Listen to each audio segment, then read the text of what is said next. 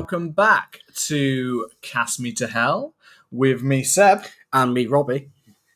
And uh, this week for episode 25, we will be covering, because it's its 40th anniversary, An American Werewolf in London.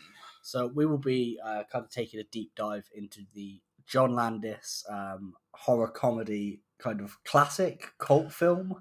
Yeah, I think I mean I think both are true. I think it's classic and cult. I don't think it was a failure. so it was normally you'd say cult when a film was kind of like a flop, but then gained traction Yeah. years later. Whereas I don't think that this one was completely a flop. So it's not really. I'd say it's a horror classic in its own right, but it has also got a huge cult following as well. So it's kind of it's a, a hard one, isn't it? it's a it's a hard one to do. I mean, um, even when I was saying that at the beginning, I literally cannot think of this film without in my head the music going dun dun dun dun dun dun dun, dun, dun, which again, it's not even like though it has played key part in the film, Bad Moon Rising. It just I don't know why it just I hear this film and I hear that music in my yeah, head. and me. It's a complete relation, even though it's not even like the film starts and has towards the end actually has Blue Moon just as much as it has that song.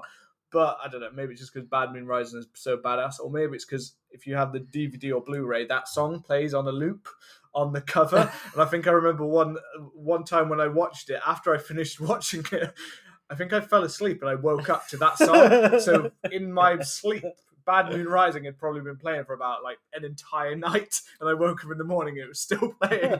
so I think it's just stuck in my head forever. Bad Moon Rising, that tune, and I just can't Just can't in, out. in some perpetual cycle. Yeah, it's just no, I like it. Um, yep. So obviously, as always, um, if you enjoy the show, hit the subscribe button and leave us a uh, a lovely review. Um, and find us on uh, Twitter and Instagram at CMDH Podcast. Um, we will be um, actually no, that's the next episode. I've already fucked up. Less than five minutes. Yeah. So let's just jump straight into an American Werewolf in London and forget that whole botch. that is fine. Yeah, we like to just go with it in here. Um, yeah, so we've had, um, as always, as you're mentioning social media anyway, as always, we do hit up and we do ask people for like comments and thoughts on that on episodes, which we will mention. I think we've got one main one to mention this episode, haven't we? on Yeah, American. Werewolf. Um, so uh, we will come round to that later on. Um, but um, I mean, this week we'll just be kicking straight in because it's Yeah. these these episodes we like to do a bit more of a like our when we did our 40th uh, 40th anniversary for Friday the 13th and it was a bit of a deep dive and it was you know a little bit longer but we'll try to keep it within time here but um we want to kick right into uh, those crazy Americans on those moors So it was uh, it was written by um, John Landis. Um, it was written and directed by John Landis, um, and we were kind of having this conversation, weren't we, just before we hit record, that this is you know John Landis. He he's known to be kind of this big horror movie kind of uh, director and writer, and it's mainly seems to be for this film, doesn't it? Um, yeah it it literally does seem uh, well, I mean, I guess there's one other thing that he is hugely known for, and that is Michael Jackson's Thriller. yeah, Like that is another thing that kind of I guess in the 80s he was cemented as horror classic purely because he did this great film and did pretty much the biggest possibly the greatest music video Yeah. of all time in Thriller. I love seeing Michael Jackson turn into a werewolf. It's kind It's of the just so weirdest thing ever. Yeah, it's a, it's a, it's an awesome music video. Um, but yeah, apart from that, he literally did. He did Burke and Hare in 2010, which is a horror comedy, which I'd say falls more into just a dark comedy than it was. just I remember much seeing it horror. advertised with Which- Simon Pegg. Yeah, Simon and- Pegg and Andy Cur- and- Andy Serkis. sorry. Serkis, yeah. Um, yeah, I mean, I don't remember it being hugely well received, um, and that was at a point when John Landis hadn't really done a proper feature film in quite a long time. Um, and before and before that, he'd also done Innocent Blood, uh, which was like a vampire kind of thriller back in 1992, which I'd never heard of until now. And the other one is uh, the Twilight Zone, and I was just um, I was talking to to Rob before because I was just thought it was an interesting thing to fall on because um, it's pretty much put down that the reason that he's not done more horror films is because of Twilight Zone, which was yeah. his directing gig that gig that kind of followed up um, an American Werewolf in London. Um, but obviously that film has quite tragic consequences. Now, I mean, I feel like in horror terms, quite a lot of people like know about know about this, um, but a lot of people have quite a lot of hate for John Landis. Yeah. Even though every time I've seen him in any documentary or things like that, I was like, ah, this guy seems like such a nice, like genuine guy. I'm not saying that he's not a nice, Yeah. genuine guy based on this. Um, it's just the way that I didn't realize that was quite so much hate as I've seen online for him as there actually is. Um, a lot of people who call him a murderer and things like that, and um, this is partially due to what happened on the Twilight Zone film. And I feel like it links to what we're talking about here because we've got someone who's renowned as such a great horror director who's barely directed any horror films. Kind, yeah. Um, you know, he's been producer, I think, on a few different projects, but he is really renowned for this one film and this major incident. Um, so, um, the Twilight Zone, which was like um, uh, obviously a, a huge TV show back in the 50s, and then they decided to make it into a movie. Steven Spielberg was the producer and the director on one part. It was a four part film. Uh, Joe Dante, another Yeah. classic horror director, Who and also did um, The Howling. who also did The Howling. Another, another werewolf and film we'll, be, we'll definitely have a touch upon that, won't we? A bit of the Howling Yeah. comparisons here. Um, and um, George Miller, who is uh, Mad Max, things Yeah. like that, he also did it. And then there was also, of course, John Landis. Um, but uh, John Landis's was going to be the first part of the film that was done, and his was kind of a um, link with like uh, Vietnamese and the Vietnam War and things like that, and a and a, a, char- a character who's kind of meant to be having horrific flashbacks which are based on this. So it was much more serious than the one that he ended up putting in the film. Um, I've never seen the film, so I'm unsure. I know the incident, but I'm- haven't seen the film. they ended up replacing it. So he ended up doing a completely different thing after this. They just completely scrapped that part for good reason. So um, on a night of filming, um, Vic Morrow, who was uh, quite a, a classic known actor at the time, uh, was filming a scene um, where basically he had to save two children in the middle of like a dam kind of area, like a, a swamp kind of area, and he had to pull them to safety. So he had to pick up the two children and he had to rush them to to save Yeah. uh, save them and basically carry across. Um, and we had them filming it, and we had like a helicopter that was above them. And basically, they also had a ton of explosions set up around, like practical, proper explosions going off all around the Yeah. helicopter and things like this. Um, and the thing is, uh, and what happened was basically the fireworks and stuff caused the helicopter to lose control, crash down, Damn. landed right on top of Vic Morris and the two children that he was carrying across.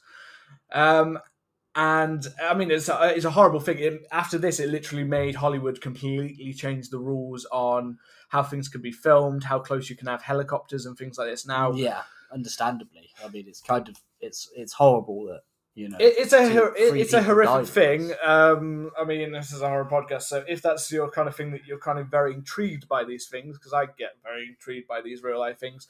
I mean, literally, if you just search the Twilight Zone and John Landis, you'll find it everywhere, uh, including the the footage of what happened and things like that, um, which was reported all over TV. It's quite shocking footage that they did play it in America all over TV screens Yeah. and things like this. Um, but you can find that footage quite easily um, and it is quite shocking to see it come down and you know the the horrific things that went with it. Um, but a lot of the blame. So Steven Spielberg was part of it, but only because he was the producer producer of the one of the producers of the film. Yeah. But John Landis and the cameramen and the special effects men and the person who was on the hel- helicopter, they were all the ones that actually got. It's one of the few cases where they've ever been done for manslaughter on a film case. Okay. So they were all taken to court. It lasted quite a long time. The process was something like six years to get it Oh, fully shit. completed. Um, and John Landis was um, pretty much at the front of that because a lot of the cameramen and the other people started putting blame on John Landis because they said one thing that they said that they had told him that the practical effects going off around the helicopter was going to be a serious danger. yeah. Um, I believe there may even be some recorded footage out there that was shown where John Landis is shouting for the helicopter to go lower, lower, lower just before it went off. Yeah. Is that things like, like, this, urban- you know, these kind of thing. Um, these kind of things that pe- like is more people saying it than that. And obviously, in that situation, I mean, this is all down to the people that like this could have been uh, easily resolved and things like this. And you can't fully put John Landis in the blame on this when um, there's a million people that work on film sets that do this. You know, he might do certain things, but if they really believe that that wasn't, there's also a bit of blame on them. But I believe as as um, his long term person who worked with him, Eddie Murphy, uh, who they had a bit of a falling out after this because Eddie Murphy wouldn't go to the trial that he was in to kind of support him and things like this. And that's because Eddie Murphy said, well, to be fair, if you're the person calling the shots and you're the person who's behind the camera and things like that, and you know all these things are happening, you can't say you're not partially to blame. Which I, It's, I you know, it's true. it's- yeah, it's Whether true. he deserves all the blame and to be completely hated for something that was a freak accident, which had rarely ever happened before in film at that point, you know, is another thing. I do know that he and Steven Spielberg basically were like really good friends and haven't spoken since. Well, you must think how you know how you would feel if that happened under your watch. You know. Yeah, I know. And great. John Landis himself has said he's barely gone a day without that crossing his mind. So you know, it, it, it's like a horror event, and I think part of the reason he never created any more horror film, many horror films anyway, and stayed away from the genre is because it just brings up such horrible, not just memories for him, but also it's one of those things where the media would just kind of jump on him and saying they'll start bringing that story up again and Yeah. again and again, uh, and that was like a, a horrible thing to happen, uh, obviously. Um, and as well as the fact, you know, the other thing that was thing is there was actually two children, you know, who died when a lot of people said that it should have been why weren't you using fake dummies or something like that? Yeah. Because the children, this was like in the middle of the night when laws actually actually broke. One thing that they broke the law on was the fact that the children shouldn't have even been there at that time of night Oh wow. because they're not allowed to film at that time of night. So that was another thing they broke, um, and people were surprised that nothing kind of came of that part anyway, not the death part, but the fact they kind of broke the law on that Yeah. kind of area. Uh, but yeah, I did say before that they ended up filming completely different for that film, but it was basically just a scene where they had um, uh, James uh, uh, James Brooks and um, Dan Aykroyd in a car basically, and it ends up with the it ends up like they're kind of talking about the Twilight Zone TV show, so it's a much more comedy based Yeah. opening that has like a freak twist ending. Um, so that's what they ended up going with the last minute, but basically everyone who was part of it kind of disowned the whole project. and things like that.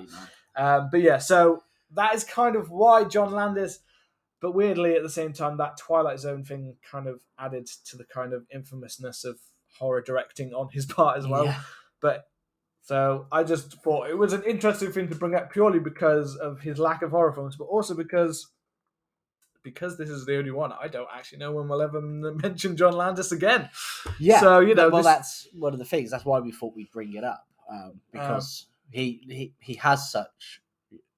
You know, he doesn't dip his, his toes into it anymore. I've heard that he's working on a new horror film, but unsure. Um, so yeah, it kind it's kind. I think it's worth noting. It's worth yeah, discussing. I mean, it was only two years after American Werewolf, and also he. If you watch a lot of horror documentaries and things like that, where they talk about the horror genre in general and all these things, you tend to see John Landis pop up quite a bit. But Yeah. it's like you've got this main one. Although to be fair, I do think there are a lot of things in this film, special effects wise, things like that, were just kind of were real like push the boundaries Yeah, that other horror films then took that baton and be like, we can do that, we Yeah. can do that. and I think it's interesting because um, so it was like like I said earlier, um, it was directed and written by John Landis, and it was such a big success. Um, so it, it you know today I believe this episode is being released on August the twenty third. Um, the film was released August the 21st in 1981 and, and the budget was 5.8 million dollars and it went on to make 62 million dollars. So it was a big success. Yeah, but quite an interesting thing is that so it was made, you know, it was released in 1981, but Landis wrote the initial kind of screenplay in 1969, yeah, and then he struggled to get it financed for, you know, for quite some time because they thought, well, you know, the script is too frightening to be uh, a horror film, and it's Yeah. too comedic to be a horror film. You know, yeah, and it, it, it's it's a weird it's a weird film at times as well. It is Um, weird. I know that there's a there's a quote from um, Albert Broccoli, who is pretty much known Mr. Broccoli. Mr. Broccoli, yeah, who is pretty much known. People would know, mainly know the Broccoli family as a film family uh, purely for James Bond. They own the oh shit, they shit, own the James Bond franchise basically. Um, and uh, at one point, because he was working on a film with them, They do do other films than James Bond, but mainly it's James Bond. Um, but uh, he was working on a film with him, John Landis, and uh, he spoke to Albert Broccoli and he showed him the script. He was like, "I really want," and they were really good friends at that point. So he was like, he might actually make my script. And then he turned around and said, "I'm not making this film. It's weird." like, like, and to be fair, there are there are, even rewatching it. There are scenes of this film which I just completely blank out of my yes, mind. same. that- I texted you during one of them. Um, because I was just like, what the fuck? well, I mean, it's a. There was a lot I forgot about this film, and it, it's yeah, it's it. In parts, it's very jarring, and it is quite hard to get you know to get a land on. It's not. Um, I never found it particularly frightening to the point where you know you you're cowering or anything like that. But there's said you know there's good there's good moments of tension, and it is a good horror film but it's not a co- it's not a comedy in the aspects of something like you know he he wrote I think he wrote Trading Places as well Yeah. later, didn't he? Which is which is a lot a lot more of that kind of comedy of setting up a joke and it landing and laugh out loud kind of. yeah, thing. no. th- This is more of a dark comedy. I mean, for the fact that he's an American, it like I know obviously it's set in Britain, so you'd expect it to be, but even the humor in the It's- writing and stuff, it's very it's very British. British. It It's very like even the Americans' kind of sarcasm with the British. It is all very kind of. It, it's our dour kind of you Yeah. know sarcastic little kind of. And some people might not have got it. It, it was a big hit, so people obviously did get it. But yeah, but you know what I mean. It, it the the humor in there is just very, and it's it's also, but it has got a kind of um almost at times a kind of weird sketch like kind of yeah, like the way that you just have random scenes appear. Um, the one mainly is the Nazi werewolves. It's the one that pops into my head. There's the, there's the one that I completely forgot about and and it's also completely like weird and bizarre. It's it's it's kind of funny. It's dark.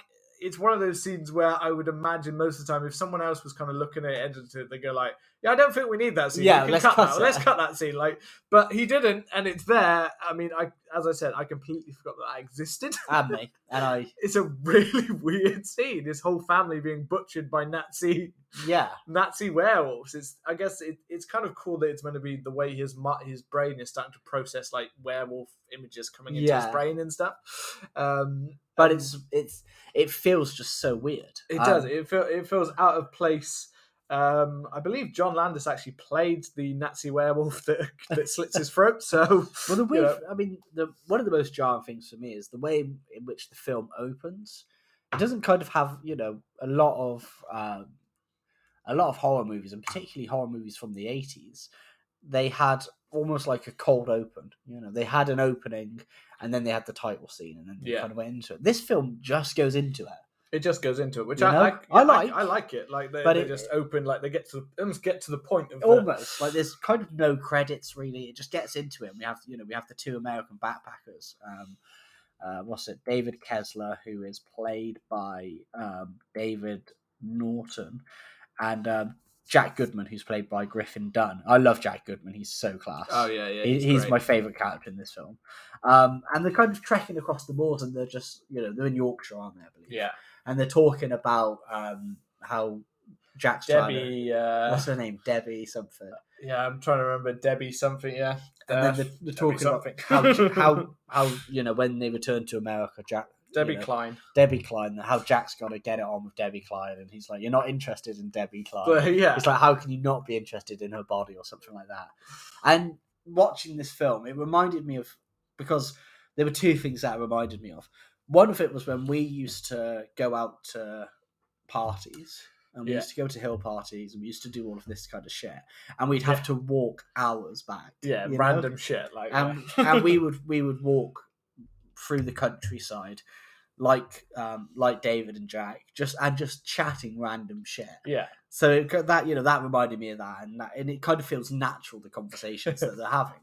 Um and then the second part they reminded me of was where you know my parents uh, my grandparents sorry um they lived in Devon yeah. and they they lived near the moors. Oh so yeah, yeah. when I was young, I spent a lot of time on the moors. and I spent a lot of time walking around, and and this and yeah, the moors are, are just such like an isolated place. They're so interesting. They are. Yeah, there's not. I mean, um, uh, like I used to. Uh, I mean, some of our best time of our life is literally those kind of things. If you if you're the kind of people that go around your your friend's house and now and obviously you've just got your phones and you just sit there and uh, that phones that's one way phones have ruined experiences. Because back then we probably would have walked along look like now we would just walk back and we'd be looking at our phone the whole time or some shit like that. Uh, back then wasn't quite that makes it sound really old.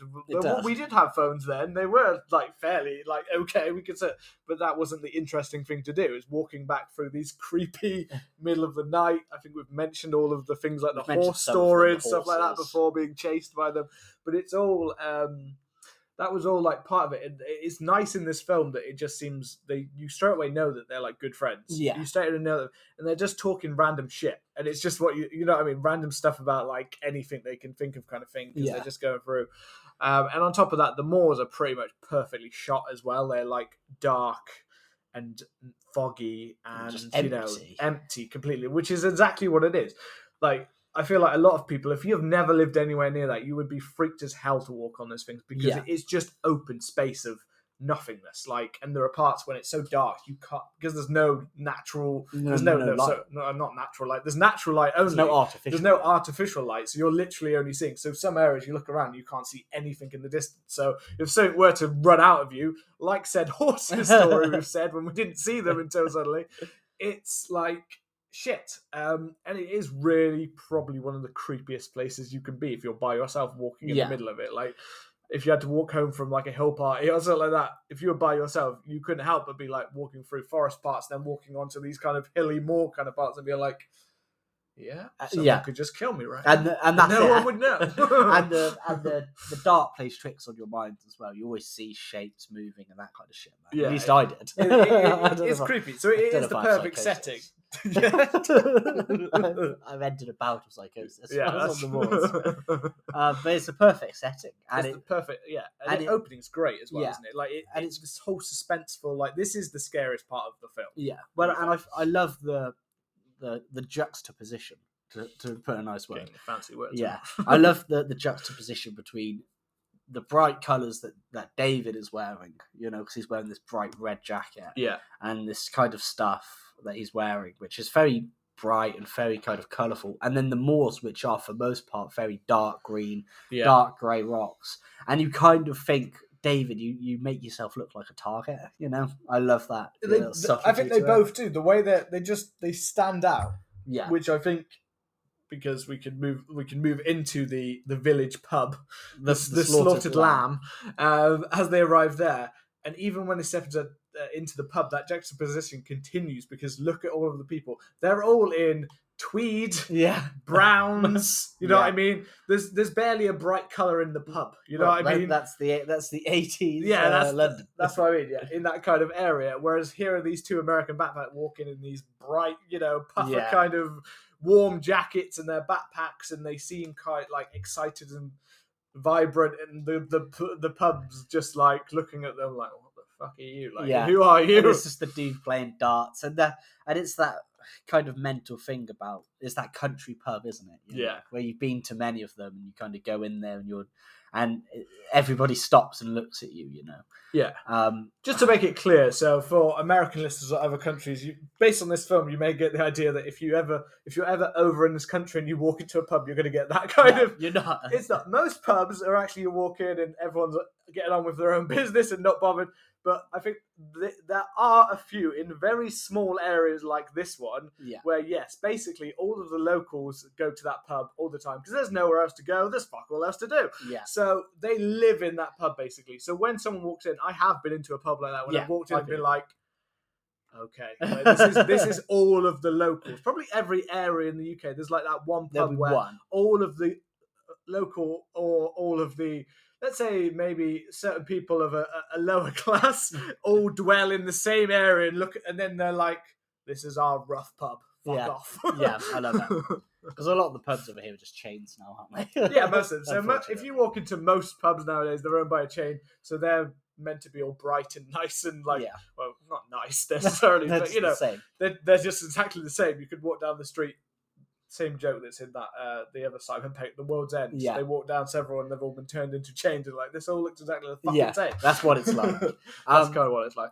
But I think this, you know, inside the slaughtered lamb is great, and this is where we, you know, we start to hear stuff about.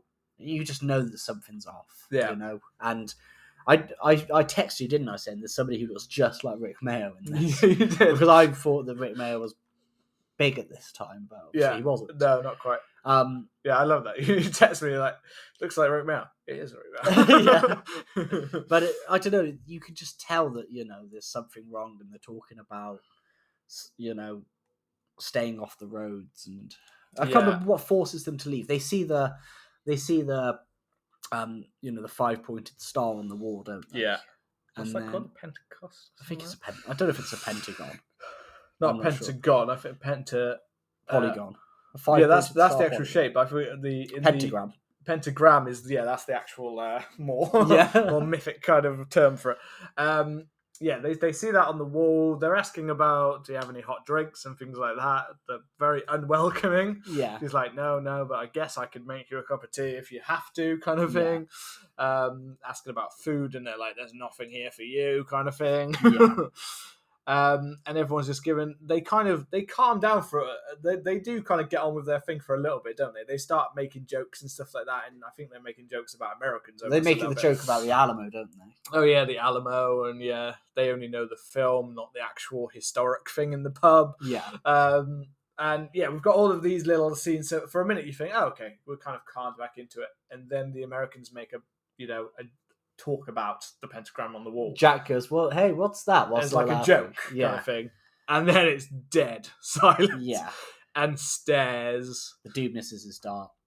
you made me i never you know I've you made missed. me stuff never you made me missed miss. Yeah. and that's when they realize that maybe they should get out of here but then the landlady kind of changes her tune a bit from being like she's probably the most welcoming at one point even though she's Yeah. not welcoming she's still like i will get you that yeah okay fine um, but this is when her tune changes to you can't let them go out there Yeah. they're not really listening i don't think they're not they don't seem to really be paying it they're more interested in leaving david and jack are more interested in you David know, and Jack want to go, but the, and go. the other pub, kind of the pub um, attendees, I can't remember what, the, what you would call them. There's some, there's know, something the that you call villagers them or whatever, Yeah, the villagers. Um, you know, they're kind of, they're just telling them to go, but to stay on the roads. Yeah. To, what did they say? Stay on the roads. Stay off the moors. Stay off the moors. yeah Beware the stay off the moors Um, and you know, then when when um you know when David and Jack do finally leave, then they start saying about you know it's murder and Yeah, that kind of stuff. the landlady's like, yeah, you can't. He's like, yeah, and they're just trying to like, they're acting a little bit like like kind of cowards. They've obviously seen something happen before, and Yeah. they don't want to be any part of it. Um, but they look guilty at the same time. They do look guilty suddenly, Yeah. like, oh, what have we done? Um, and as soon, pretty much as soon as they start getting back out on, onto the road, it's not long. It's only like a minute or two before they break the advice straight away. Well, that's it. They- Road to the good thing is- because they they go back out there and they're chatting and we notice them walk off the moors. We Yeah. we we notice them walk, walk off the path yeah, and then they go onto the moors. I don't think they do it first. I think they're No, just they don't. following like a- again another kind of thing. If you're in the middle of there with no non-artificial lights, it's very easy to just be like following and then be like, oh shit, we actually we left that. Yeah, It's, it's a very you know it's a very natural thing to do. So. Um, and we also, as soon as, but as soon as they go off the moors, another thing is that's the second they hear the first, how Howl. yeah the first howl hits right then in the distance. Like, okay, and that kind of prompts David and Jack to be like, "Mm, let's just move a bit faster along the moors. Let's not get back off the moors. Yeah. Let's, let's just move a bit faster along the moors. Well, one thing that I, I love is that because this is the scene where we see that the, the werewolf is stalking them. Uh, we know it's a werewolf because of the name. Yeah, yeah. they don't, but they see something stalking them, and you'll get you know you get scenes of them where they'll you know they say it's behind us or something like that, and then they walk and then they stop, and there's another howl, and they you know. David and Jack are looking past the camera. They're kind of saying, "Can you see it? It's right there. It's looking at us. Like, what is it?" and they kind you know so we they they're aware of it but what i think this film does really well because with werewolf films it's kind of it's hard you want to see the transformation and you want to see what the werewolf looks like yeah, but those are those are part of like that's that's the height of the werewolf film, you know. So Yeah. if you, rev- I think if you do either of those two early, you take away some of the horror, and you take away the intrigue, and you kind You of take away the do, reason yeah. to watch in a way. And I think it's really good that John Landis did it so that they can see it off, you know, but off screen, and we can't see it, and they're almost reacting to it, but it's not Yeah. there almost. Um, and then when the werewolf starts, you know, chasing after them, and you know, David and uh, David falls over, doesn't he? Yeah. And they both start laughing, and I I love that scene. And then you're kind of lulled into a bit of a false sense of security. Yeah, because they're happy, they're laughing, they're like, yeah, everything's fine. We've and lost it. then we just hear like a, a slight kind of growl and a whoosh. And then Jack is taken down. Jack's taken down, Rip Jack. Rip, and you see him get. You see, like you again, you can't see really see the werewolf, but you can kind of see claw, and you see him Yeah. rip, and you see like his skin See rip bits, open, and yeah. it's quite it is quite graphic um it's like even though i don't think you're necessarily like clearly seeing anything it- you kind of think that you're seeing everything torn into him and you see him really get his face sliced up you see blood splattering out and then you Yeah. go back over to david who starts running away which does give you a little bit of a like fucking cat like in your head. You're like fucking like that's probably what i do but but at the same time but he does then stop. He like runs for about 30 seconds and then like Jack. Jack, and then like kind of turns around and then sees Jack kind of lying in a pool of his uh, He's got his pool of his blood open, with his throat ripped out, his face torn up, um, his nice green puffer jacket's ruined. Yeah. and then David himself gets attacked. Yeah, And, and then, you know, all the villagers turn up. that's I'm when we guessing. had the gunshot, don't we? Yeah, we we see the, gunshots. the werewolf kind of get hit, but again, we can't really clearly see it. We're only seeing like fur flashes. or bits like that, sides of it, like that kind of thing. I think we might get to see eyes at one point. Yeah. and then we hear the bang and david has been saved and then next to him he sees the corpse of a naked man like yeah. Which is a really cool little transition because it happens really quickly but it's just night like nice that you see that kind of it's like you i think you see like a tiniest moment of a slight change on one part of his body Yeah. changes but apart from that it's just that guy lying there naked Yeah. dead It's awesome. And then obviously, you know, then the it's it shifts from Yorkshire to London. Um, and David wakes up and we have this police inspector, um, who kind of tells them that they were escape they were attacked by an escaped lunatic and David's insisting that it was like a rabid dog or a wolf or so yeah like something that. on the moors and they say when he got there that all of it like his wounds and stuff had already been cleaned and bandaged and some of that and straight away you get the idea that the villagers were trying to again cover something up. Yeah. Because they've he'd, he'd arrived basically already ready to go even though he got some fairly bad scars and like scratches on his face on his chest. I think it was face and chest. Yeah he's got some Yeah. on his face um, definitely his face you see that. Like, yeah and we kind of you know we have um we have these uh is that when the the werewolf um the werewolf dream takes place? It's not is it? When he's in the bed i mean we get quite a lot because so quite a lot of the next few scenes mainly all take place in the hospital, hospital. yeah. Um where you know where he meets alex uh played by uh, jenny Agut- agata it's, it's, it's weird the only thing she got buttons right Yeah. here so uh, jenny I, I guess you might some people now in britain or things like that so she plays like a nun in call the midwife which i don't watch it but my partner charlotte does so i Yeah. spot her all the time and i was like she plays like she's a nun but if you've seen her old stuff, she's like a dirty nurse. Yeah. um, but um, so he gets to meet Alex, and you can kind of see there's a little bit of chemistry there with them getting along with each other. He keeps trying to set that, and we the first thing we see is um, I think we see Jack. Oh, yeah no, we see um, we see like ru- something running through a forest. yeah we see he has flashes of He has flashes of like him. something rushing through, like things like that. and which it's him it's him he sees yeah, has these kind of flashes of But rushing through a it's like it's him. But it's he hasn't changed. he hasn't yet, changed has he? he's still So a man he's still so it's it's his mind started to give him these flashes of like like werewolf and what his body will be like. It's like his inner werewolf trying to escape through his mind to start yeah. with. Um, and then we see jack because we see Jack sat in the hospital. Yeah. sat in the hospital room with him, isn't he? Because then that's where because David's been having these visions, he kind of do, he thinks that it's just a Yeah. hallucination of Jack. and And- Jack at this point is just visually, he's he's pretty much not too different than when we saw him on the moors. no, the he's, he's just kind of got his face ripped open a little bit. You And can it just the blood's gone. yeah, the special it's- effects are awesome. Yeah, it's so You cool. know? He look he looks amazing. Like in each scene we see, the Jack part is pretty much to me probably my favorite part of the film. Anytime Same. Jack is on, is just that is just like a masterclass of how to like show the undeadums to me. Yeah, Um, but Jack. I love the idea that um, of this as well because it's not something that's usually kind of played with in in werewolf films. You know, we we don't get the idea of the undead or that the because kind of Jack tells him that you know. Dave, anybody when David turns, anybody that he kills will stay in this kind of limbo of Yeah. being undead and being unable to move on, and could. But he doesn't mention that they're going to continue to rot and get worse, which is kind of really cool. a cool, really cool, and it's also saying, like as you said, it's not really played up very uh, well. I don't actually know any other time I've seen it really played up very often in werewolfing, which is weird because I think this is a much more interesting lore to add on to the werewolf mythology. Yeah, Is the idea that anyone you take in until the main one is dead, everybody stays in limbo. We could be wrong. You might be saying in the, in the original literature or things like that. Yeah. Yes, maybe, uh, or you might all know a film. If so, then you know at us. yeah, yes. yeah, at CMTH podcast. Uh, but um, I just think it makes it so much more interesting that part of the story. It makes the werewolf thing to me so much more interesting than just the classic. You're transforming. You're going to go out and kill people. Yes, we know that's what's going to happen, but this idea is kind of what kind of changes that because it, we know that David is like.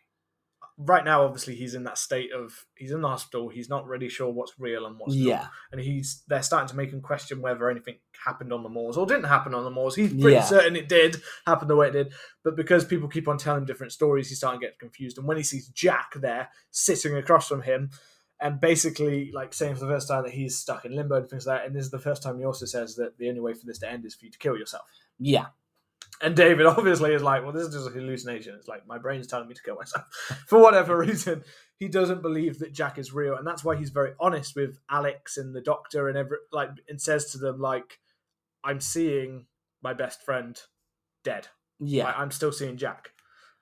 Um, which obviously makes them a bit more concerned about his health, but not too concerned because it's not too long till he gets out of there. Um, I'm trying to think when the dream sequence is because it's relatively early on, isn't it? If I remember correctly. What do you mean the Nazi werewolves? Yeah. yeah. That he's still in the hospital when that happens. Yeah. Um, yeah, I'm just thinking. Uh, it's uh, yeah. Um, because it, it, I, I can't, I just can't remember when it comes in. Uh, I'm fairly certain because I'm fairly certain that scene takes place not long before he actually leaves the hospital with Alex. Yeah, Um, because he sees. Uh, well, let's just talk about this because it's there. To be honest, the the bit when they're in the hospital for a while, it goes back and forth for a little while. It's not a huge part of the story, but it does go on for a little while, and it at times it, it feels a little bit long. It Yeah. feels like something that could have been cut to a little bit quicker. But I think the main part of it is because they're trying to develop that relationship between Alex Price and David. yeah, Um, so the nurse and you know the nurse and the werewolf boy. Yeah.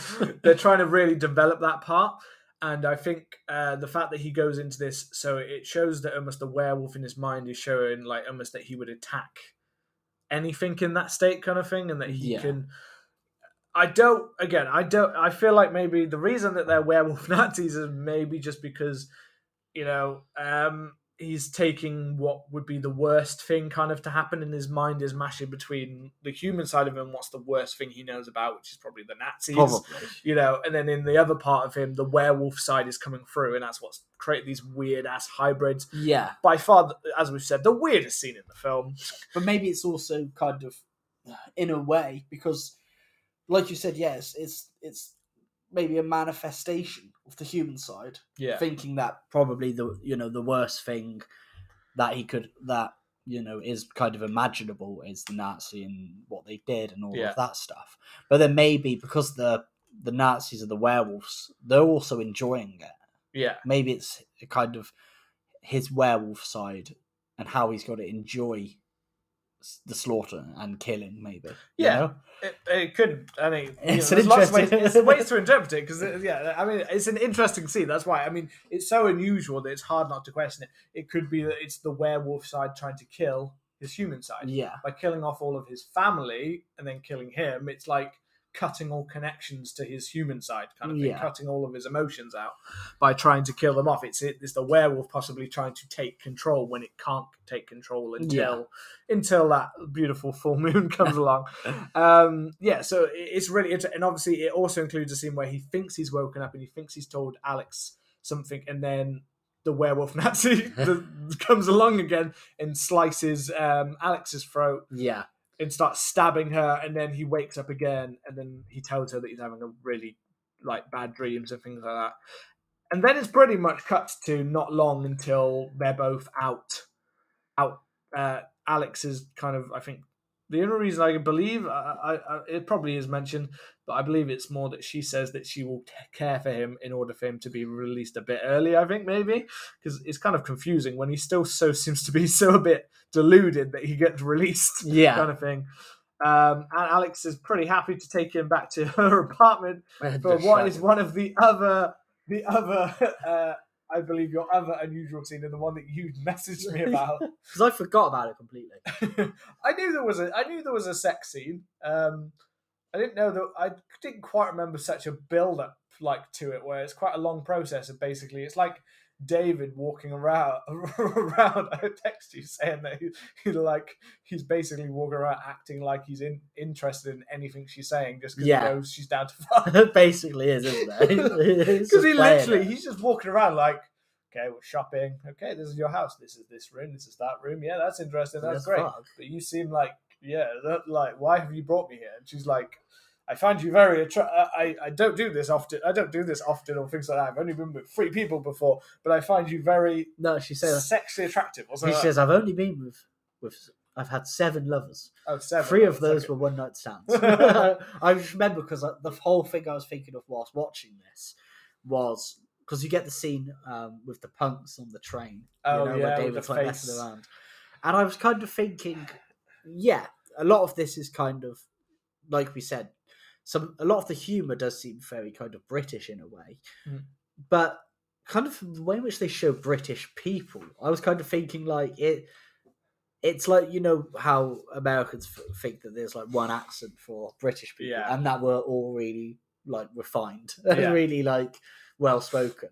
It's kind of everybody's like that, and then I'm like, is that how London actually was in the eighties, or is this just some kind of mad like? I think the way that media's way. portrayed it makes even us as as people who live in Britain and every day, it's really hard because pretty much even in the UK, a lot of our English stuff would normally only portray half the time. It would only portray well-spoken, posh-sounding British people, Yeah. especially in London. Outside of certain soap dramas and stuff like that, you'd pretty much get anything that was classed as like a classy drama would be someone who is posh. Yeah, All the actors would be basically posh. You know, uh, to be fair, it's not that long since we got away from that quite a bit. It still happened for quite a long time. Quite a lot of actors that you know in America as British actors are still pretty kind of posh. yeah, Only occasionally do we get the little bit more ones that have come. You know, your Ray Winstone who sticks around like a dirty smell. yeah. you can't get rid of him, and he's a proper like governor. yeah, he's a proper East End boy. um, but there's another. there's a lot of yeah. stereotypes. There I'd are, say. but I kind- pu- like the eighties. It's like uh, what was.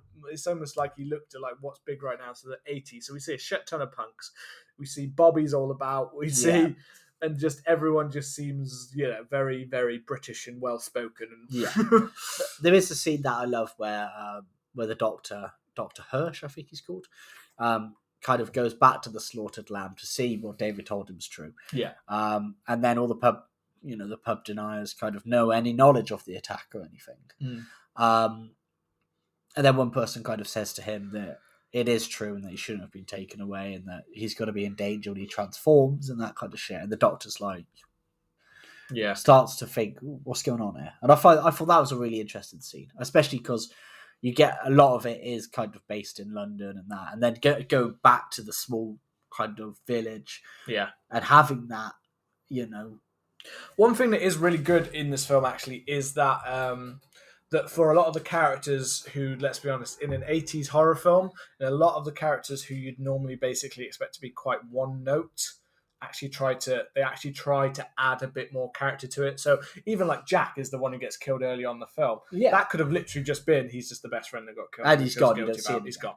But instead, they add these layers which really add to both David's character and make the film more interesting. But even with um, the Doctor Hirsch, as if you said, I'm, Yeah. again, I'm not 100 percent sure that um, he gets more than just in a, in the standard 70s and 80s horror. Most of the time, when you see a doctor or an advisor or someone like that, they normally are pretty much just like dismissing any ideas. That's all they are. That's all the character is. They're just there to be the dismissive no. It's crazy. He's, He's the, cra- the boy's crazy. madness. Yeah. But um, he actually, the fact that he we get some of him actually trying to investigate and actually take the word of his patient actually seriously and try to do so with it is a refreshing. I found Yeah. quite that like he takes it more because up until that point you could have just been like, oh yeah, fuck this guy. This guy's just going to get ripped apart at some point later Yeah. on, probably. Any. Uh, the whole, I mean, the whole film kind of, even yeah, yeah, it kind of build, it builds away from a kind of typical, almost werewolf film where you'd be looking at a high body count or something like that, and it goes more to, I don't know, it plays more towards its characters, and it plays more towards this idea of the victims kind of there being consequences to death yeah, and there being consequences to the actions of the werewolf, which isn't something that you usually get in a horror film. And No. I've, I've, I love that, you know. it's it's certainly more on at times on like we say comedy, but it's a comedy that at the same time is very self aware of the werewolf genre. Yeah, and it also seems to be very self-aware of horror in general at that point in time i think. Yeah, and it's very much like because there's only really the opening scene the, the first transformation and then the ending. That's the only times that we really get werewolf or violent action outside of the nazi werewolves. Yeah. like apart from that there's not huge like we're not talking about a constant werewolf killing and No. constantly seeing a million deaths and things like that it's pretty much is constantly played out of. It's more about the way that the human the david or the way his human body almost reacts and the changes that he's recognizing. So we get much more of like a that kind of flow through as you said the character instead of just right he's a werewolf now let's go and start Let's killing start people. Killing. let's start Yeah. killing everyone and we'll soon never see no it's much it's much better it's much more well done than that. It could have like it could have easily been um because like when we talked about the howling howling's Yeah. the howling's very good i i personally prefer this i think it's a better portrayal of werewolves I prefer the Howling, I think. but I, but the howling had a lot more kind of like more more death more like Yeah. tearing things apart more like it's not quite as like it's not quite i don't think it's i didn't find it as quite as well made as this Yes, i think this I think this one's more more nuanced. if you want if you you want your classic like werewolf like blood and slaughter howlings i felt was closer to yeah, that. definitely. this is more of a, a contained kind of like idea and story but i also think the mythology and the way that the werewolf's shown in this one i preferred to the howling Yeah, but i do like the classic I think I I rip In that tear of the aspect, howling I think I preferred the Howling, but I think in terms of its the kind of story of this, I think have you seen Ginger Snaps? i have seen ginger Snaps. Yeah. snaps I think this this lays a good foundation for those kind of this is a good like prototype for films like Ginger Snaps and I watched one recently called Teddy which I wasn't a huge fan of to be honest but this is this is more focused on the person and the transformation into a werewolf Yeah. what that means for them and the loss of humanity as opposed to something like the howling um you know or i'm trying to think of some other werewolf film my mind's gone blank for some reason. Um maybe, maybe you know a, and it's more about the the the kind of thriller of who is the werewolf and you Yeah. know the the murders and the deaths and that kind of stuff. So i think it, you can got kind of two different films and i think both the howling and um, american werewolf kind of laid the foundations a little bit for that you know Yeah, I, I think so. Yeah, they both they both do take it in different directions. They're not a, exactly the same film. no Um, yeah. Um, i mean should we get onto the transformation yeah. Go for because i mean this is the point where Yeah. jack appears again even more decayed now he's just a bit like greenish isn't he but he's still looking he's and he's starting to rot a bit and Yeah. then he tells him that you know you have to kill yourself and he doesn't believe it again he still doesn't believe this you're going to change. You're We've gotta going change tomorrow. Yeah. And then, and this is the kind of thing that I think is done really well when it comes to the changes. It's it's not. I, I think David doesn't expect it, does he? You know, he's just No. stays at, he, just stays at home. he's he's he's very much in denial about the whole thing. He doesn't really believe that that's the case. Which, to be fair, you kind, you kind you of kind of understand it. You, you would go to this is all in my head. I'm just seeing things for some reason. I don't know why. Um, but it is is one of the things that I really like about it. Like some people might find it really odd, but it literally is just he is just sat there reading a book and just suddenly gets like this searing headache. yeah, Like and he just he just drops it and screaming and things like that in his head. You can see him like holding his head and then he's like starts getting really he's like hot. really hot and starts tearing all of his clothes off. Ugh. And it just seems like a really sudden, violent reaction. But Yeah. it also feels like oddly like real. Like if someone had a real serious like injury, like something happens, just happens to you in your brain, as it does with all over the world. You know, any disease, certain diseases can cause that to just suddenly go bump and like you're Yeah. dead, or boom, like something's happening to you. Your body's just failing you Yeah, and it just seems like that. It seems so natural and real. It's there's no like major build up. There's no moon blown down, hair starts growing, things like that, or you know, or eyes hit the moon. You get that shot a lot in Yeah. werewolf films, like the whole the eye- seeing it. We don't see the moon. We're, we're just told it's going to be there, kind of thing. We're just assuming, you know. Do we not see the moon? I don't remember seeing it. I don't remember like having like a major shot of it. Anyway, it might have shown outside the house and shown this Yeah. like thing of it. But I kind of just thought we just suddenly see it because that's why I thought it was so sudden and abrupt. Because I don't remember seeing like a major flash that now is the full moon. I just remember seeing. I don't know if why, when he starts to change it does a shot out, but I don't. I I'm just sure it remember did. it continuing. I'm sure it does. I'm sure there's a shot uh, very briefly of the full moon, but it's not very. I know what you mean. Where you get, you know, in a werewolf film, you get somebody who goes, "Oh no, it's a full moon," and Yeah. then the, the clouds go away from the moon. Yeah, the, The eyes look at the moon, and then the moon, The and bright- then they start doing it. Yeah, know? and it normally starts Like with like the yeah. eyes and, Yeah. the, and then it just like. But no, it doesn't play it like this. This plays it as like horrific body horror. it does. Yeah, it feels it very really feels it. And this this is one of the bits that I think is is actually kind of scary in a kind of like it, it- the way that his body is transformed. I mean, to me, this is my favorite werewolf transformation. It just I just think it looks awesome. Yeah, I just think every part of it they they thought so carefully about the practical effects and how to try and make it look as real as possible, yeah, and it still holds up today.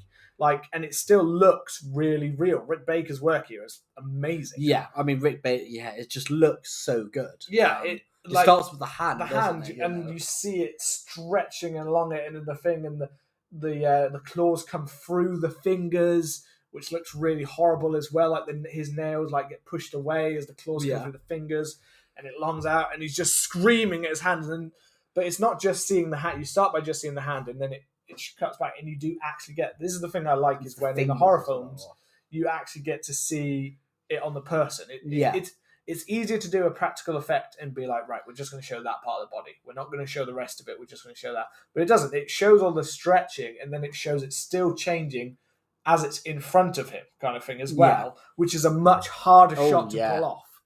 Um, and then yeah, we get we get him start to hit the ground, and we get this, his spine start to pop out, and you Oh, see the pop of it all, and you see his his muscles almost look like they're chain like pulling and flexing. It- and, even you talking about it feels hot.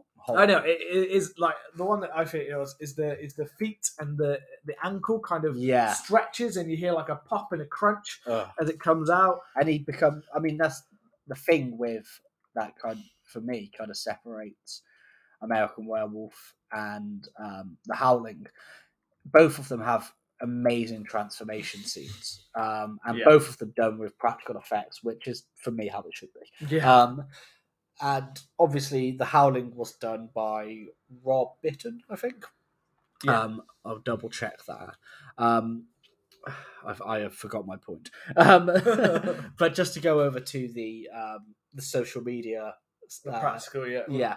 So uh, Sounds Creepy podcast um, are actually currently writing an episode about the transformation scene in this, um, and they feel it's one of the best cinematic. And they said not just the acting, makeup, and effects, but also the song selection does tip it over. Their episode will be out on October the first, um, celebrating the uh, start of the spooky month. Um, but one of the things that, yeah, so it is Rob Bottin who does the transformation scene in The Howling. Um, and in American Werewolf, it's Rick Baker, like you said. And I believe I read, I watched a documentary about how they did this, um, and it was very, very painstaking. But I saw something because, particularly towards the end of the transformation, which that was the point I was going to make. the Howling goes for the kind of bipedal, um, you know, werewolf stood up on its hind legs, Yeah. if you would. The American werewolf kind of goes for that almost wolf-like, doesn't it, on all fours? Yeah. and it's and you as you see the transformation and you see the bones break and you see him you see that um you see david kind of almost being forced into this kind of all fours position it's so horrible man even Yeah. talking about it's making me gross to bear but i read that um or I watched. I'm trying to remember what the documentary was called.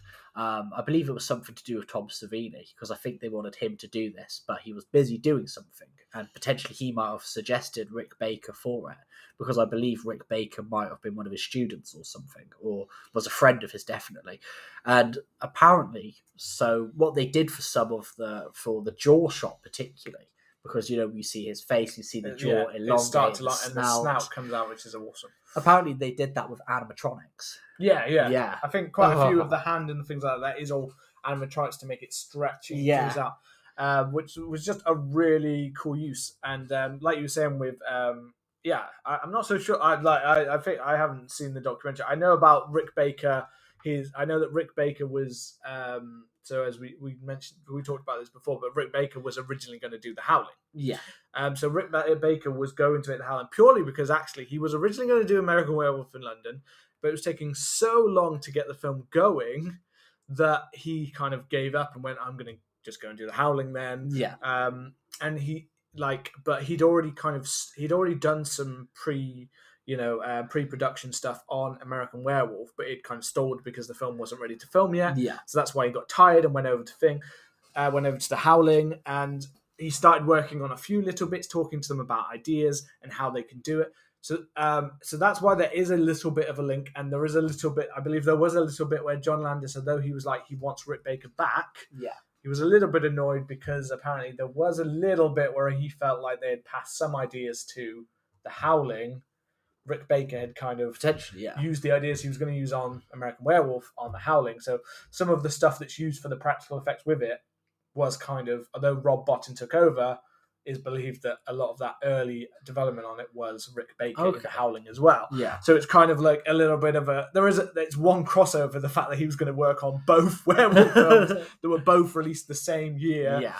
Um, but it's it's just an interesting like that kind of parallel, and I'm sure John Lennon probably was a bit pissed because he was like, "Well, what if that one ends up being better than my one?" Or things like you know. Back Well, the. Howling was released first, wasn't it? It was, yeah, it Yeah. got there because, as I said, it was already fil- it was already filming, and they'd already started stuff. So Rick Baker did a little bit, and then handed it over to Rob Bottin because he was better friends with John Landis and said, Yeah. "Right, I said I would do that with you, so yeah, I will do that with you." Um, but as you can see here, comparison of the films, American Werewolf was a much bigger hit than, but less budget. Yeah. the Howling was 1.5 million and made 17.9, and as we said before, American Werewolf was Five five, million and made uh, 50, 5.8, 62. 62 million. Uh, but that's still in comparison, that's still a bit more of an extra for American Yeah, Werewolf. definitely. but still, it's amazing that we got two that they got two werewolf films in one year. Anyone who fucking loved werewolves must have been off their tits. yeah, you're probably loving it if you were a werewolf. uh, we don't get enough werewolf films. No, we don't. Um, but after the after the painful transformation is when he kind of starts taking to the streets of London, and I think he kills the. I remember he kills the. Is it the couple that are going to um, Yeah. go and have dinner with someone?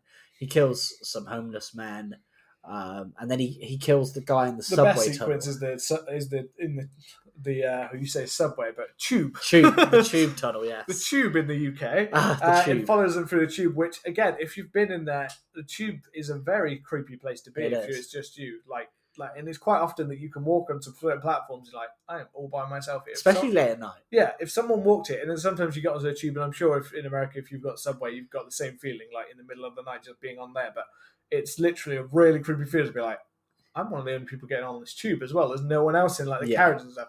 So if some creepy person was to walk in as well, you'd be shitting yourself. Like, Yeah. who the fuck is that guy? Some or like a rough group of people walk on with you. Like, Uh. fuck! I feel like you want to jump straight back off the second Yeah. they go. Like, I'm get off. Yeah. Um. Yeah. So it's a really creepy place to be, and it's played really nicely. The second he gets off, you kind of see the guy look around like a bit like, oh, there's no one else here. Like, yeah, Yeah. this is. And I think there is a little distance, like growl that you kind of hear Yeah, echo a little bit. So he's like. And then you get the kind of you get the point of view of the werewolf And as the- it's moving through through the tunnel. Yeah, and then you get him and you get him running but you don't see what it so you hear like you can kind of see that something's about to come around the corner and he's running down the tubeway Yeah. but you don't actually get again to fully see it and then he gets onto the uh, escalator um, and he like hits it and like f- like stumbles over and you just see this point of view getting closer and closer and closer to him and he's kind of just like frozen Well, there's a shot that I I always forget what's in it, but there's a shot from the top of the escalator looking down. It's a split Yeah. second, and you see the man on there, but you get a very very vague glimpse of the wolf yeah walking, and it's probably only like a second. A Yeah, oh second yeah, a half, you do. Da- oh yeah, you do down. Yeah. Yeah, through the like turnstile. You kind of see him kind of come through. You get like this, and this is the first time you get to see that he is like because in the transformation you didn't get to see. not fully. You, You, get to you see kind of he's- you kind of get to see in the way that you actually kind of think, oh, that's what he's going to look like. He's going to look like kind of stretched out human Doggy kind of, kind skin. But Yeah. He's going to look more skin with bits of hair. But then it turns out he actually turns into what looks more like. This is the first shot you get that he's actually he looks like a, a big wolf, big ass wolf. a big furry wolf. He's Yeah. quite furry. He's a furry. Um, but the but it's it, I- but the I- good thing is it doesn't linger on it. no, it it's doesn't. like a it is literally a, a second, a split second. yeah, I think if you is there. it's yeah. kind of a blink and you miss it kind of thing, which I think is really good because yet again, you don't want to you don't want to show too much of the werewolf because No, that's it, it's the that's, Jaws that's effect, the money shot. It's the Jaws effect. Yeah, you don't want to give away your monster. Uh, some of the best monster horror movies and stuff like that, the ones when they do it, are the ones when they don't show the monster because it makes it creepier to not know what the hell they're dealing with. Yeah, and to kind of build it up in your own head, man. Yeah, know what that's coming. Like it's why sometimes films like that, like sometimes people are like, if there's a sequel to it, they're like, oh, it wasn't quite as good because the first one was more suspenseful and scary. Well, yeah, that's probably because in the first one you didn't see the monster. Yes. which made it creepier. As we've said before, if, if in Jaws you saw Jaws all the film, it would be Jaws. I love the way you like- referred to him as Jaws. Jaws. Oh, that's what, the Great White. It reminds me of Peep Show when they're like when he's watching Jaws. He's like, "I- "I'm watching Jaws." Yeah, Jaws the shark. Jaws the shark, yeah. big- Look at it's hard not jaws. to think of him as Jaws. yeah, Um, but but yeah, it, it is that same effect of if if you saw it, it just it would be that film would be seen as a B movie, not a not a like it's not seen as like a B movie because No. it's seen as a classic piece of cinema. But if we'd seen him all the way through the film, it would be seen as like a piranha. potentially. Yeah, no, I mean know. like it wouldn't be. I don't think quite as well made.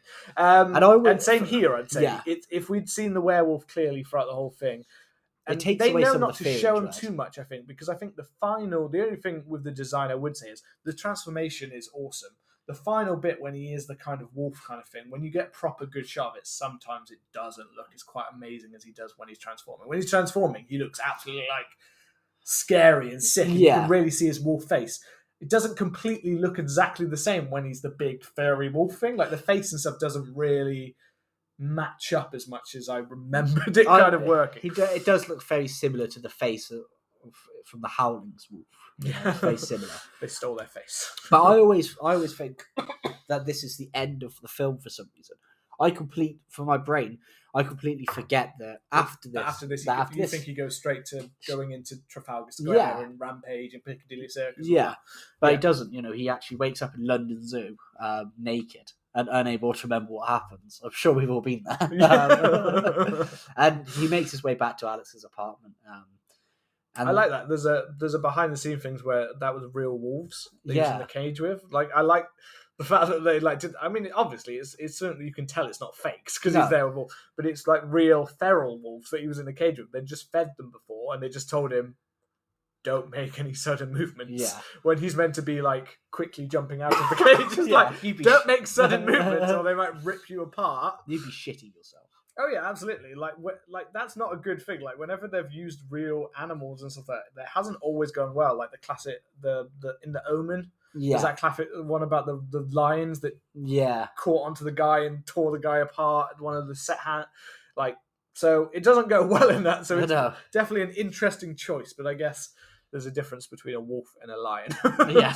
Um, so then David kind of, you know, he realizes that he he did actually become a werewolf, um, and he's responsible. He tries to get himself arrested, and I always found that Yeah. really funny. Yeah. he's just he's like doing He's all sorts of stuff, and the, just often- shouting things out, shouting out swearing, shouting out. He's not really doing anything. Like it feels like if you wanted to get him to arrested, just hit Hit the him. cop. Yeah, that's what but I he doesn't do that. He's like just shout. He, it's like he just assumes that all of the British are going to be so easily offended if he calls everyone a, a cunt. He, he does say, yeah, he says cunt once, which I didn't think he was going to say because I was like, yeah, it, I mean, in the 80s, that would have been, pro, still would have been a bit of a taboo word, wouldn't it? But as far as I'm aware, in America, that's not a huge word. Over here, no, but then um, the you know the, the the porno that they go into, like we'll get to in a minute. Yeah. But the porno, the name of the porno is um, "See You Next Wednesday," which is meant to be a play on the joke of See You "Catch Ne- You Next Tuesday," yeah. which is.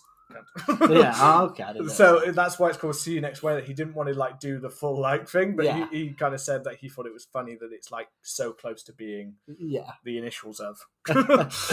um, but then he, you know, he rings his family. He tells them that he loves them, and then he tried. He tries to slit his own wrists, doesn't he? yeah, Um, in the phone box, it's yeah. it, it- it's like with a knife that looks really blunt. It's a penknife. it's a penknife, but it still looks quite- really, really blunt. Like Penknives are quite blunt anyway. yeah, they are. So it's just they're like it doesn't. Yeah. That's part of why I don't think it, would- it would have worked. Um, we are also, I guess, we mentioned at the same time. Doctor Hirsch has asked for him to come in at that point, didn't he? Just Yeah. before, and like he was really like excitable at first. He, he said like, "Oh, I've got this new power, this new energy." Almost like he seemed really like excited with Alex at the start, and then when Yeah. he realizes about the butcherings and stuff, like that, What's that's when actually he happened? it's when he goes like mad and goes into this spiral and like he has to kill himself, and that's when he he like runs off. Is this then when we get to the? This is where This is when we we when he sees Jack, yeah outside Jack outside the, porno theater, the porn like theater. waving at him, like "Come watch." proper proper rotten and dis- diseased. And this is my favorite scene. Is that Jack film. or is that the porno? Yeah.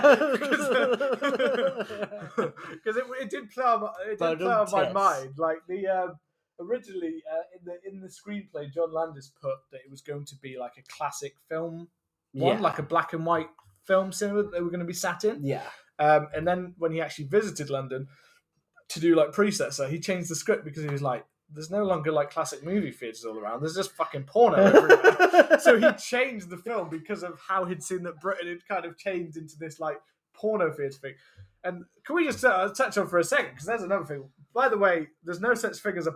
I don't believe there's such thing as a porno theatre anymore. Not anymore. Because obviously you don't. you You don't need it anymore. Well, you don't need to say, whack How weird was that? How weird is that as a concept? Like, yeah like I mean, I know like certain people are like they just need it, but even back when they didn't have stuff, I mean, they had magazines and like videos, I guess. yeah But still, like it just always it's just like a weird concept to me. The idea of people going into the middle of this theater, sitting obviously away from other people. well, I, I, ju- I mean, I find the concept of whacking off with your friends weird anyway. So the the concept Well, of whacking off with a stranger is even weirder. To, yeah, that's what I mean. Like just. Oh, that sounds.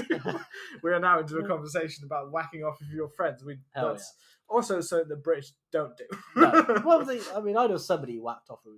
I mean, in a group. I'm not saying that no. Uh, I, I was trying to avoid this kind of look because I feel like we're about to get into a big we probably dig are. ourselves into a hole. Like everyone, subscribers are zero because yes, you're talking about whacking to off. Hell is cancelled. Cast Me to Hell is now about whacking off with your friends. Whack me to hell. um, yeah. So anyway, I was just trying to say that I just think that's that's a really weird concept. Obviously, you know, we're a saying it's a pent up time. We were we were a little bit more all very very conservative even back then. To be fair, even in the eighties, we were still very. You know, we were just talking about a possibility of an episode on like video nasties and banned films and stuff, and there were a lot of these kind of films that were all banned at that time. So it's kind of is interesting that like th- this is there. what we had to for people to get out of this kind of sexual like preferences or other things like that. They had to make these kind of theaters or back alley things, or you had to go and get bootleg videos just Yeah. to watch a horror film.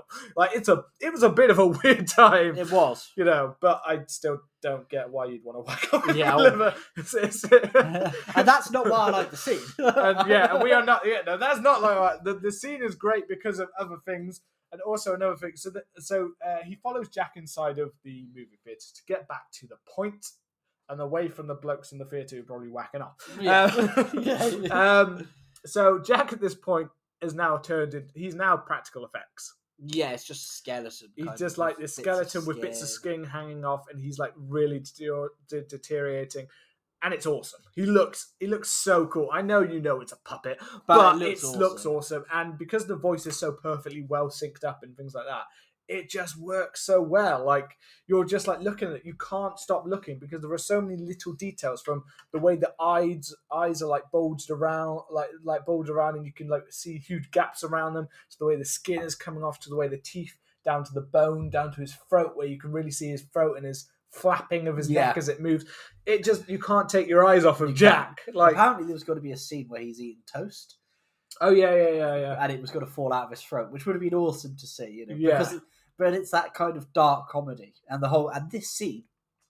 I mean, it has the kind of gravitas of showing, um, you know, David's actions from the night before. All of the people he killed are here in the theatre with him. You know, you see the homeless man, you see the guy um, who was on the train or the, the, the tube station, Yeah. and you see the couple, and they're all really pissed off at him, aren't they? Well, except for the the couple, they're The weirdly couple. quite cheery. Couple They're quite like they, they, they tell him, but it's kind of what that they are quite the comedic relief in this kind of scene in a way, yeah, like Jack and the couple. Because yeah, we've got the guy on the tracer, and he's really pissed off. Yeah. obviously, I'm not surprised you would no, be. But I do love the fact that they kind of make David accountable for his actions, even though it's not completely his actions.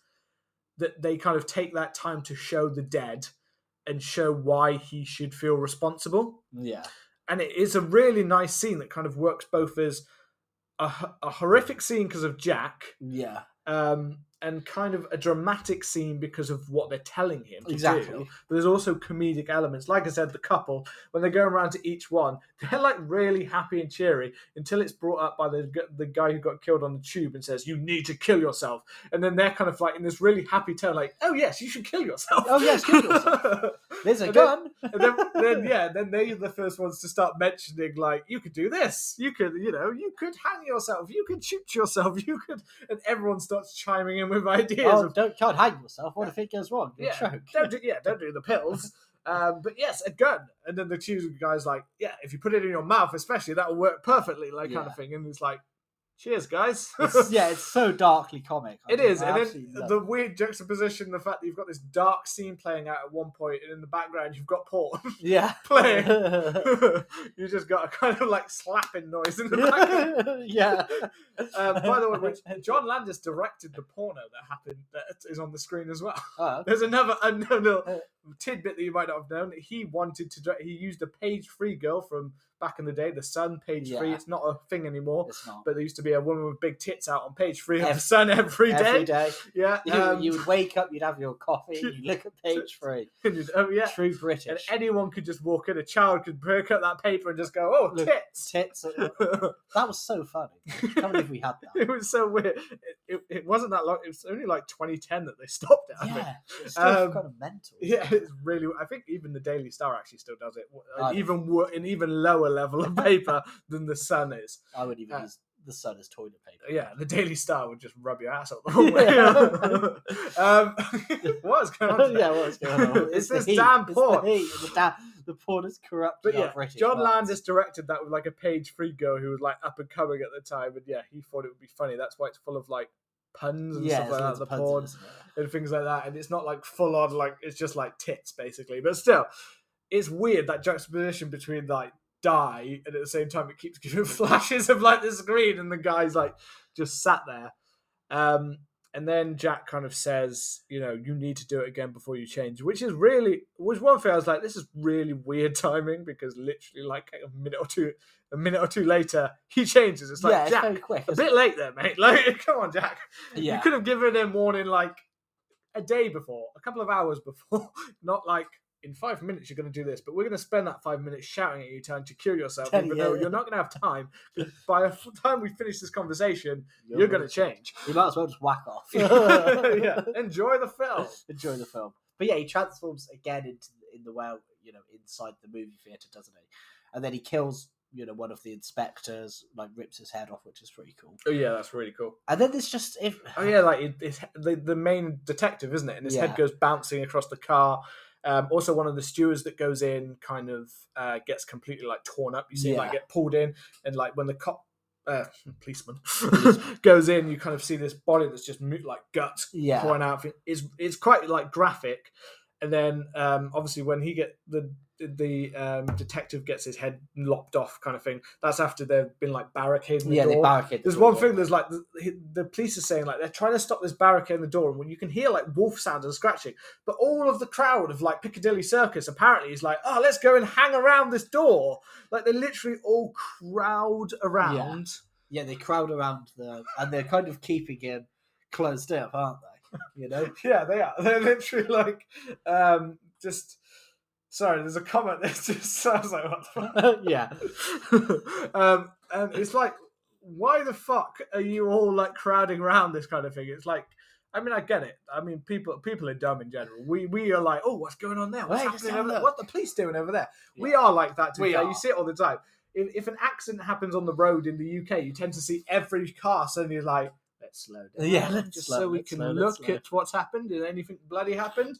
Uh, nah, someone just crashed. Yeah, let's then- drive on. then 80 miles an hour down the road. Yeah. Uh, but yeah, that's that's just the way we are. But it's so such a like a strange and then but we do get this awesome um, set piece. And um, I, I also read here's another little behind the scenes little tidbit is the fact that this is the first film where they were allowed to film in Trafalgar Square and Piccadilly Circus in 15 years Whoa, before wow. that. Um, because uh, they just said it was too much of a burden, two things like this. And the way that John Landis got around this was because he was using a police officer for that scene in Square, who was an actual police officer apparently. Um, for the police officers, he bribed the police. He bribed, bribed the Metropolitan Police by saying that uh, he invited 300 police officers to go to see a screening of his last film, The Blues Brothers, Yeah. before like it properly got released. He took them all to it. They were so they were so like, oh, thank you, that they allowed him as the police. The police just kind of went past the like rules and went, "We'll let you because we'll be the ones that oh, like Oh, cover wow. the area." They allowed him, but he was only allowed to do like two minute shots. So they only stopped the traffic and stuff for like two minutes and things like that. So he had to do all of these shots like really quickly, like and the car crashes and stuff like that. That's all actually like separate set, so it doesn't actually happen Yeah. so much on the street. But the wide shots and stuff like that. So he had to do all of that in like really short time. So he was like literally stop the traffic. Two minutes, we're gonna get this shot done. Go, boom! Like werewolf crashed, hit the bus, things like that. Certain it all feels Not fairly all of it. hectic, doesn't it? It does. It's. I, I think it's a really cool set piece. Like I didn't remember how much action you got. The bus crashing. Um, um, Rick Baker is the guy who gets. There's a guy that falls off of the bus and then gets Yeah. trampled on by the car. Rick Baker is that guy. Oh, awesome. Um, you've got like trash. The, the car crashes. It all seems weirdly as well. It all seems quite like real, like the way that it hits someone and they get thrown through the glass. People get just locked around. People on the street are getting knocked down and killed. There's just you just see dead bodies occasionally, where there's someone just lying dead, where they've also been hit by something.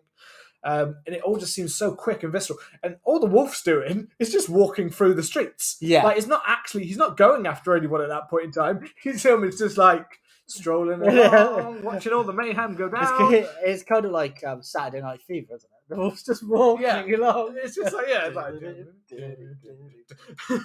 yeah. He's just if someone comes near him, he like growls at them, but he doesn't do. He doesn't like pounce on anyone. Because obviously, I am literally showing Rob how this is working. I'm not on all fours, but You're walking all fours around. Yeah. my- my- just around my- your room. Look at me. This is how I do it. Yeah. this episode's gone to mayhem. What's going on? I know, man. Um, Fuck, that'd be amazing. Um, Yeah. uh, yeah. Well, I assume into- that's because they can only shoot the like with the Yeah, they wolf. They, probably- could only show the front part of him. I think. Yeah. Because the other his puppet or something behind holding it. Um, and then we get where Doctor Hirsch and um, I need my Halo after that. That's too funny. Dr. Hirsch and Alex arrive at the scene. Um, I don't know how they found out quite so quickly because this all goes down pretty fast. Well, I with guess the police and stuff going around, so it didn't feel too long. But I guess they were waiting for the def- detectives and stuff. Maybe they told them we've heard of something happening. there is a scene. Yeah, there's, there is a scene where that happens, where they say there's an incident happening with a wolf, and Yeah. then Doctor Hirsch is like, "Oh fuck," and Alex is like, Oh, is it? Oh, yeah." I There is there's a scene. Yeah, there's a. It's it's a very quickly happens, yeah. but there is a scene where that happens. Um, and, then, the he ends goes down the alley, doesn't down he? down the alley. So this is what I mean. Like, there's only a few major set pieces in this film, and it happens really quite quickly. How? Um, yeah, the film a- isn't. I mean, it's, the, it's an hour and thirty-seven minutes, I think. Ninety-seven minutes. Yeah, Yeah. ninety-seven minutes. Um, so it's not um, it's not majorly, you know, but it uh, doesn't feel like that. It doesn't. No, it feels like it's quite well uh, strung out, and I think that's because it both takes time to tell the character story for quite a bit, but because it's not too long of a film, it doesn't feel too long between the three main No. horrific set pieces. Um, and including this ending, because the film kind of does kind of rush to a kind of abrupt end, but weirdly doesn't feel horribly abrupt. Like you can get this in some films where it's just like It- Done. I mean, it like kind there's a little bit where I felt like they could have shown a scene or so more. yeah. It, it- for me, it Um, ends abruptly. Um, It is quite it is quite quick. Um, because after this kind of this this mayhem set piece, the you know uh, David in wolf form goes down the alley, doesn't he? And Yeah. all the police are there, and they're surrounding him with guns. And then Alex tries to walk down yeah, and tries to talk to him and coax to him and try and reason with him almost. And then we see, you know, we see shots of Alex, um, David as the wolf in the darkness and Yeah. stuff like that. he does seem to stop for a moment when she kind of comes. Yeah. like, you kind of see a bit when he's kind of the ro- wolf is kind of frozen for a second, like from what she's trying to say to him. Um, and then we pretty much just get a lunge. Well, yeah, he lunges at her, and then the police open fire. You know, they gun him down. yeah, I don't know. Does he lunge or does he kind of just more do a kind of a movement? I don't no, know if he he lunges. he does lunge. yeah, Yeah, He, he goes for her, um, and then obviously they sh- they shoot him. He he it reveals you know David's naked body, and then it just ends. And for me, it ends a bit too abruptly. Um, it just kind of ends, and I'm a bit like, I felt for me, it feels like it needs a bit of a a wrap up at the end, maybe. You know, if there was another scene yeah. explaining it or something like that, it would have been I. uh, It would have been better, but for me, it just kind of wraps up very quickly. Yeah, it, it, it is quite a quick, you know, hit that, and then we hit the music. Yeah, um, I don't know. It, it, I don't know. I, it was abrupt, um, but then I guess it's just it depends whether you need those scenes of Alex saying stuff or the other people saying stuff. Like whether you, I didn't, I don't, I don't, don't I didn't really feel like I necessarily completely needed it, but I guess because we'd had development with Alex and stuff like that, and they tried to make this romantic bond and things like this, which at times does feel a little bit rushed. yeah. Like the fact that uh, David says "I love you" repeatedly in the middle of Trafalgar Square to her just seems a bit like, well, you've been with. It's hard. It's not. It's hard to know exactly how long he was in the hospital. Yeah, Um, so it could have been for quite a long time. So to be fair, and they did seem really like, like into each other in the hospital and like talk to each other a lot and things like that. So there definitely could have been that built up. yeah, Um, but really, this is only like a day or so after he. It seems it's only a day or a couple of days or so after he's like taken her, took her home, and you know down to fuck. yeah. Um, It- it's very quick. so it does seem a bit quick when he's like, "I love you" and things like that. But then his emotions and stuff do seem to be put up to like eleven, and she doesn't say it back to him. No, "I love you," you know, Yeah. you know, blow him off like that. Yeah. Um, not in that way. no. Um, but um, but yeah, so I guess it's more of his emotions being like rushed through and things like that. But s- some of those bits do seem a bit like that. Um, I know that we, we were ju- just looking, and um, one thing we did, you know, there are a few little tidbits I think we want to mention kind of before we Yeah. wrap up. And I don't know if you want to mention about like so. Especially in the UK, but in other countries, there were a lot of cuts that had to be made for the film and things like that you mentioned about the toast one when he there's a scene like uh, he asks about I think it's in the hospital because he asks about can I have some he actually mentions the toast Yeah. uh, Jack actually mentions the toast like she says she's bringing toast and so- and he has it on his plate and he Oh, says can I have some can I have some toast so I think it would have been one of the earlier Yeah, scenes okay. yeah. where the toast would have fallen through his net and that's just because he was so interested um, whatever whatever things were there The sex scene was edited down, apparently. yeah so it would have been longer It would have been longer. uh, that whole shower scene and you know all that yeah, and um, I mean, I know it. it So so homeless men of the Thames. yeah. So obviously, you We know, didn't, this see, we didn't really see that. Or, like, I, I was going to say we see see the homeless, but I didn't really barely remember seeing them. it's a very quick attack. You know, you don't really see too much. It would be interesting to see, you know, how what how it would, you know, the actual footage of it. Yeah, Um, I always, you know, I'm always fascinated with these films, and I always want to see. They, you know, there should be a director's cut of every film, basically, so you Oh, can yeah. see the original and all the all the the cut off stuff. That's one thing that I kind of don't like as much with streaming is, you know, when you got a DVD or a Blu-ray back in the day, you could you could watch the film and then it might include a director's cut, but it, it often had deleted scenes that you could watch, and that was always really interesting to me. yeah, yeah. streaming, you don't we get don't that, get so that much, anymore. you know? No, we don't mm. get all those extras, and then especially like if it's made for streaming, then there's none. You ain't got to get you any of that, no. Uh, I don't. Well, maybe if they release them on DVD, but I've never looked Yeah. at a film that was made for streaming and then gone, "Oh, I'm going to go and buy the Blu-ray." Yeah. what's the fucking point? Yeah. Um, Um, have you got any any more bits to mention? so uh, I guess I just I just do a quick rundown of some of the like the things that I found that I think are quite interesting, little Yeah, facts that you might want to know. Um, first ever Oscar win for best makeup. Okay. Rick Baker. This is the first time special effects award was ever made, and it's the first time it was ever won by Rick Baker for American Nice. Werewolf, which is good, fair. It's you know definitely deserving of that honor. Um, I'm just trying to think of the ones because I have mentioned a few as we've kind of Yeah, gone through kind of- and kind of so just them. trying to think if there's any like really like interesting ones that kind of. Uh, I think the main one I want to talk about um, is about the sequel. Yeah, I was going to mention because you know we have American Werewolf in Paris, which was released 16 years later, which is very late for a sequel. You know, especially from a very popular film like this. Yeah, because it's it's not re- like I, it does have a link in in that film. I haven't seen that film in a long time. I haven't seen it in a but it's time. the child of um. So basically, it's like Alex had a child, Yeah, and it's that, or I don't know if it's Alex's child or another her child had a child that has somehow got the gene in it. So Yeah, there's a- passed along. there's a very very Um, strenuous It's, it, link. it, it's not a great film. I it's much more in the vein of the kind of. It's got a lot more horror in it a yeah, lot more gore, a lot more attacks, things like that. Um, but there's a there's actually a, cause, uh, I think it doesn't mention, but there's actually a proper sequel that was touted, an actual sequel that would have been a follow up that was possibly going to happen. okay. I've never heard of that. Um, so yeah, so John Landis um, had had an idea. I don't know if he was actually going to make it, but it was kind of um, he explained the sequel, and the sequel was weirdly it was all about the the running gag from the beginning about um, Debbie Klein. Okay, So Debbie Klein was actually the main point. So she would have been a main character in the sequel, the follow up. okay, Um, so this is actually this is actually a quote from John Landis himself. So the movie was about the the girl that the boys talk about at the beginning of the movie, Debbie Klein. yeah, She gets a job in London as a literary agent, and while she's there, starts privately investigating the circumstances surrounding the deaths of Jack and David. So so far, so a bit weird. Um, the idea was that during uh, the time in the first film, uh, where Jenny goes to work and David is pacing around the apartment, that's when we get Bad Moon Rising and all that kind of thing. Um, he actually wrote Debbie Klein a letter.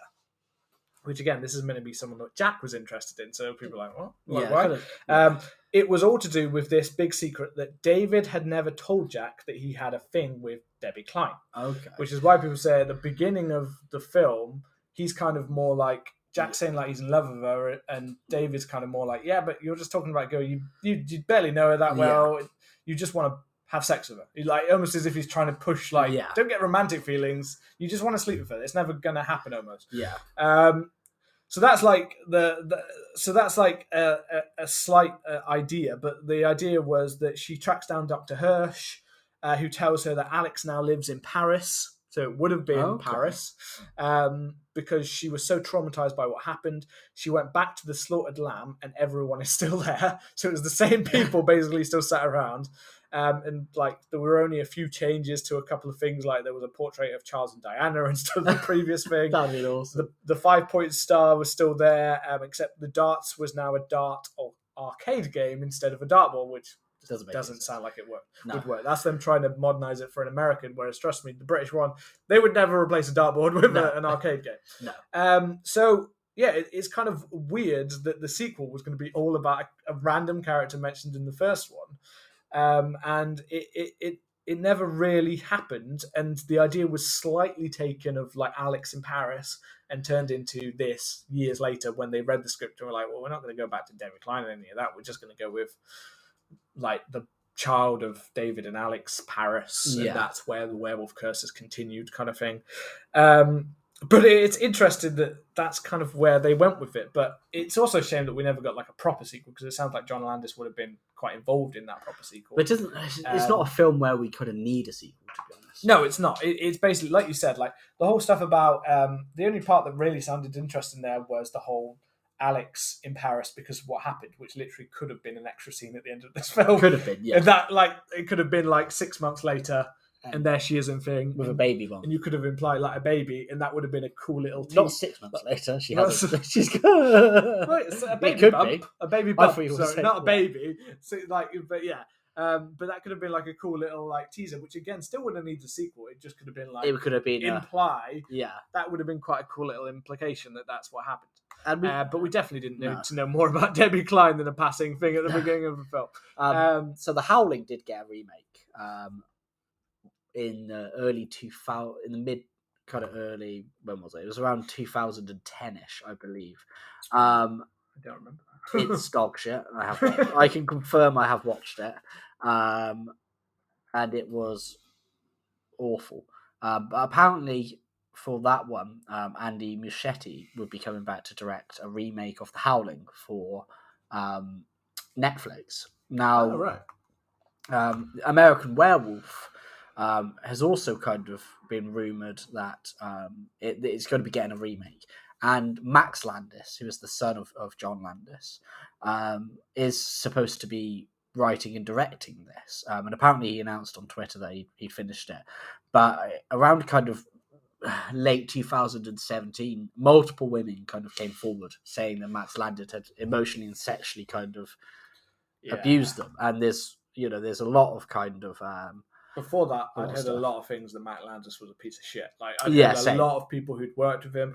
A lot of people said that he was mis- misogynistic and hor- like things like that. Like, um, I'd heard loads of shit about Max Landis. Apparently, he was he was basically even before that. The reason he was working on this film was because his dad has quite a lot of the rights to the films. yeah So he that's something he could do himself, but most studios by that point had already blacklisted him because of behaviour and things like that. and, yeah, and that's where we look that's kind of where we are at the moment so um apparently robert kirkman the creator of the walking dead um has been you know considered to be attached to it.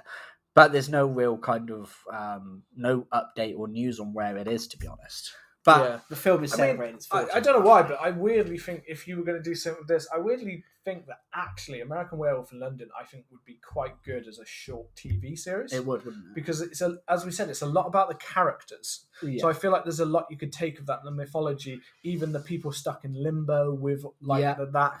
I feel like I'm not saying a long. I'm not talking like a six part, like kind of well made kind Yeah. of series.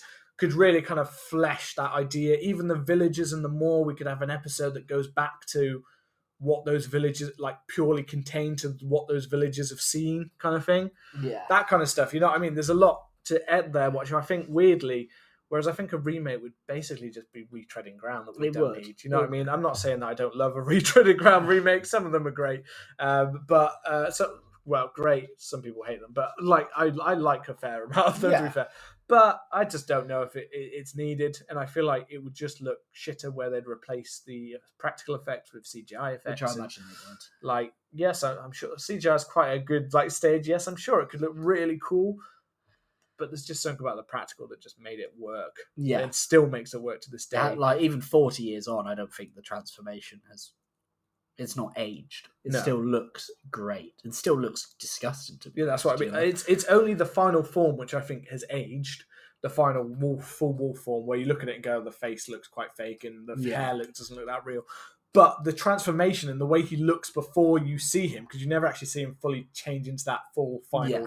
because that would just look weird to see him fully like now he's going to sprout big hairy bits like Yeah. big hairball around him and his face is going to you know go a bit black and you know things like that. Yeah. Um but yeah it's it is just it, i haven't really got many bad things to say. I couldn't even pick out many major faults to be honest. No. Like i think it as a self-contained film it was the only things we've talked about the weird the Nazi werewolf thing, which I think could have been cut.